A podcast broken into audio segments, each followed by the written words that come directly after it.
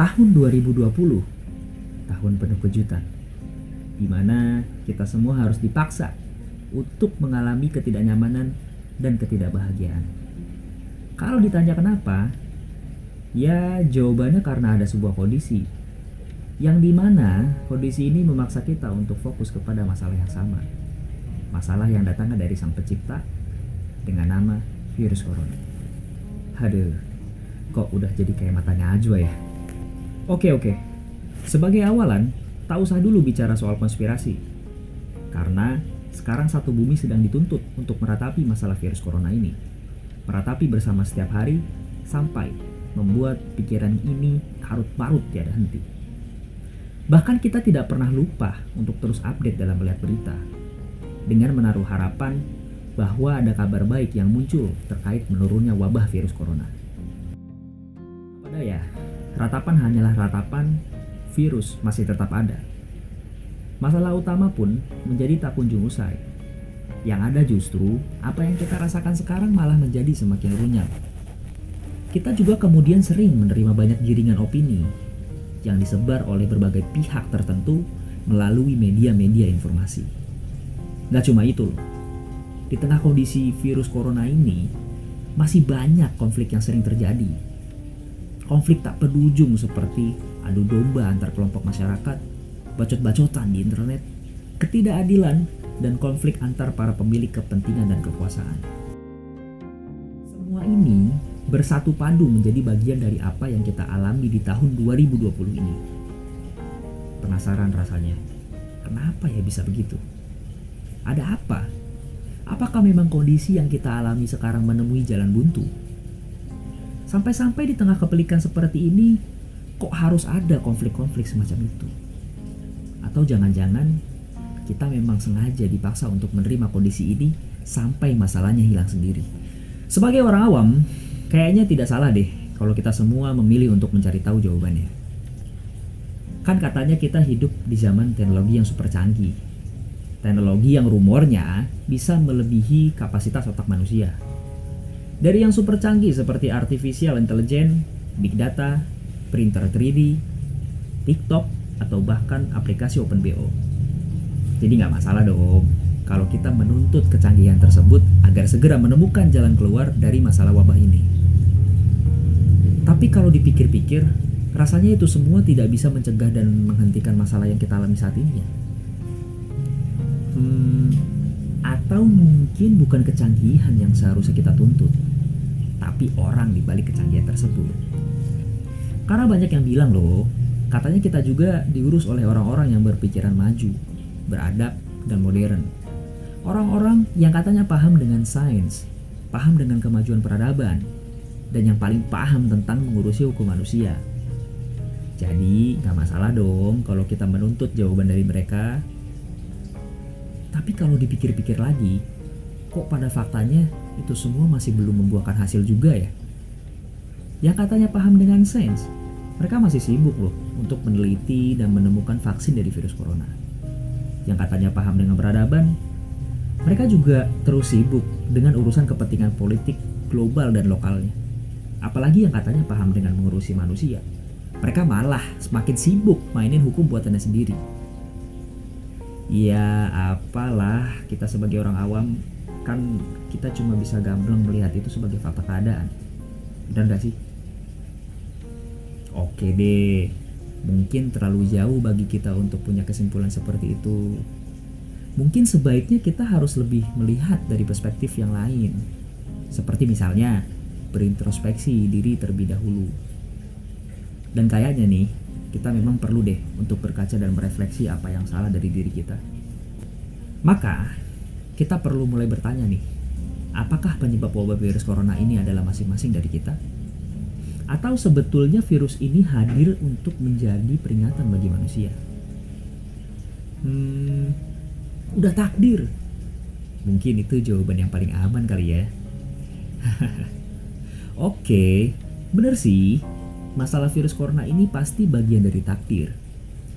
Tapi kalaupun misalnya virus corona ini gak ada dari awal, itu juga merupakan bagian dari takdir loh. Jadi masalahnya bukan sampai mentok hanya bilang udah takdir. Tapi mari kita sama-sama mikir, pelajaran apa yang harus kita ambil dari ketentuan takdir ini. Ya enggak? Itu berarti kita harus menyadari bahwa ada sesuatu yang memang tidak bisa kita kuasai. Ada sesuatu yang memang datangnya dari luar kemampuan kita sebagai manusia. Kita perlu memahami loh, kalau diri kita ini hanyalah makhluk yang memiliki banyak keterbatasan. Maka untuk itu, yuk awalilah refleksi ini dengan menerima semua keadaan tersebut. Sadar nggak bahwa kita ini memang jarang memikirkan hal itu loh di tengah kesibukan kita? Mungkin kita sudah terlanjur lalai dengan orientasi kita masing-masing. Sehingga hal itu kadang membuat hati dan pikiran kita tidak kompak dalam menyikapi berbagai persoalan, termasuk salah satunya virus corona. Hati dan pikiran kita lebih cenderung mengalami konflik batin yang tak ada ujungnya. Selain itu, kita juga mungkin terlalu fokus pada sesuatu yang tampak sesuatu yang mungkin sering membawa kita untuk menuruti kemauan syahwat. Kita sering lupa bahwa itu semua tidak bisa menjadi sebuah jaminan. Jaminan seperti menjaga kondisi kita agar tetap memperoleh kebahagiaan. Bahkan mungkin sekarang kita berpikir bahwa virus corona lah yang telah merenggut kebahagiaan tersebut. Padahal faktanya kita sendirilah yang memang sudah terlampau larut dalam zona nyaman. Sampai-sampai kita mulai merasa terusik dan malah mungkin mulai berasumsi bahwa kita harus segera pergi berpesta untuk menghilangkan rasa tidak nyaman yang sedang kita rasakan saat ini. Bukannya menyadari kekurangan dan memperbaiki keadaan, hati dan pikiran kita memang lebih memilih condong untuk mencari opsi solusi yang instan. Yang penting senang-senang sambil mabuk sambil berangan-angan. Maka wajar saja ketika itu semua ternyata bukan solusi sebenarnya, ya kita cuma bisa bengong tidak karuan. Kita selalu saja enggan untuk menghubungkan setiap masalah dengan sisi sang pencipta. Perasaan angkuh sering kali jadi benteng utama kita untuk mengingkari ketentuan darinya. Padahal dialah yang maha mengatur keseimbangan dan dia yang maha tahu bagaimana mengatur jalan hidup manusia. Tapi sayangnya, kita tidak mau mengikuti alur itu. Tendensi kita lebih cenderung sombong, mengelak, dan merasa kalau kitalah yang lebih tahu. Hanya anehnya, Ketika keseimbangan itu hancur oleh kelakuan kita sendiri, kita malah mengeluh. Kita malah mencaci maki keadaan, protes, tidak terima dengan takdir, dan mulai mengkhawatirkan diri sendiri. Sedangkan itu semua akibat dari ulah kita sebagai manusia yang memilih jadi makhluk a priori. Makhluk yang tidak mau tahu, makhluk yang tidak peduli, makhluk yang selalu hidup di permukaan. Apakah begini gambaran kita sebagai manusia yang katanya hidup di zaman teknologi canggih dan modern, kok ketika masalah virus corona ini datang, kita seakan hilang akal dalam menghadapinya. Di mana pertolongan materi dan rasa senang-senang yang selama ini terus kita cari? Karena kayaknya kondisi virus corona ini juga tidak kunjung hilang dan mampu dituntaskan dengan hal-hal semacam itu. Apalagi nih, buktinya yang berorientasi kepada materi dan kesenangan, mereka semua kelabakan mereka berpikir, hidup sekarang jadi susah dan sudah di ujung jurang. Akhirnya mau tidak mau, ada sebagian dari mereka yang memilih untuk mengambil jalur yang haram. Sampai-sampai rela menumbalkan moral, nurani, agama, serta kemaluannya sendiri untuk dijual. Ini ironi. Kenapa kita semua tidak mulai merenunginya? Kenapa kita masih belum juga berharap kepada Sang Pencipta? Kenapa kita masih menganggap remeh kekuasaannya? Kenapa kita masih arogan, tak mau menerima kalau kita ini hanyalah makhluk ciptaannya? Ujian wabah di tahun 2020 harusnya menjadi peringatan bagi kita semua. Dan kita tentunya harus mulai ambil pelajaran dari sini. Bahwa kita seharusnya tidak layak merasa tinggi dengan diri kita sendiri.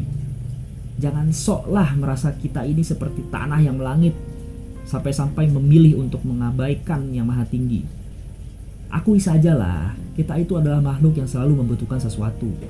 Bukan makhluk buatan teori Darwin yang berevolusi dari zaman batu. Kita tahu bahwa wabah virus corona ini adalah ujian yang berat. Tapi kenapa kita tidak anggap masalah ini sebagai pengingat? Padahal hidup ini pada tabiatnya akan selalu mengikuti hukum sunatullah. Hukum yang senantiasa berjalan berdasarkan ketentuan takdir dari Allah. Marilah, apa masih mau terus-terusan mengelak bahwa kita ini memang berada di bawah naungannya? Masihkah mau memaksa untuk menjalani alur buatan sendiri yang melanggar aturannya? kalaupun tetap ngeyel dengan itu, memangnya ada bukti kalau kita ini mampu menentukan nasib kita sendiri. Dan memangnya, sekuat apa sih kita sendirian dalam menghadapi takdir yang tidak bisa kita kuasai ini? Uang nyatanya, virus corona saja sudah membuat harapan kita seolah mati. Jadi, mari kita sama-sama mikir. Tahun 2020 sudah berakhir. Maka sekarang pilihannya ada di tangan kita. Pilihan untuk kembali bergantung kepada Sang Pencipta atau tetap memilih untuk menjadi durjana. Mari mulai tadahkan tangan mari berdoa kepada Allah yang maha mengubah keadaan. Semoga semua masalah kita bisa cepat usai dan semoga kita bisa menyambut kehidupan baru di tahun depan.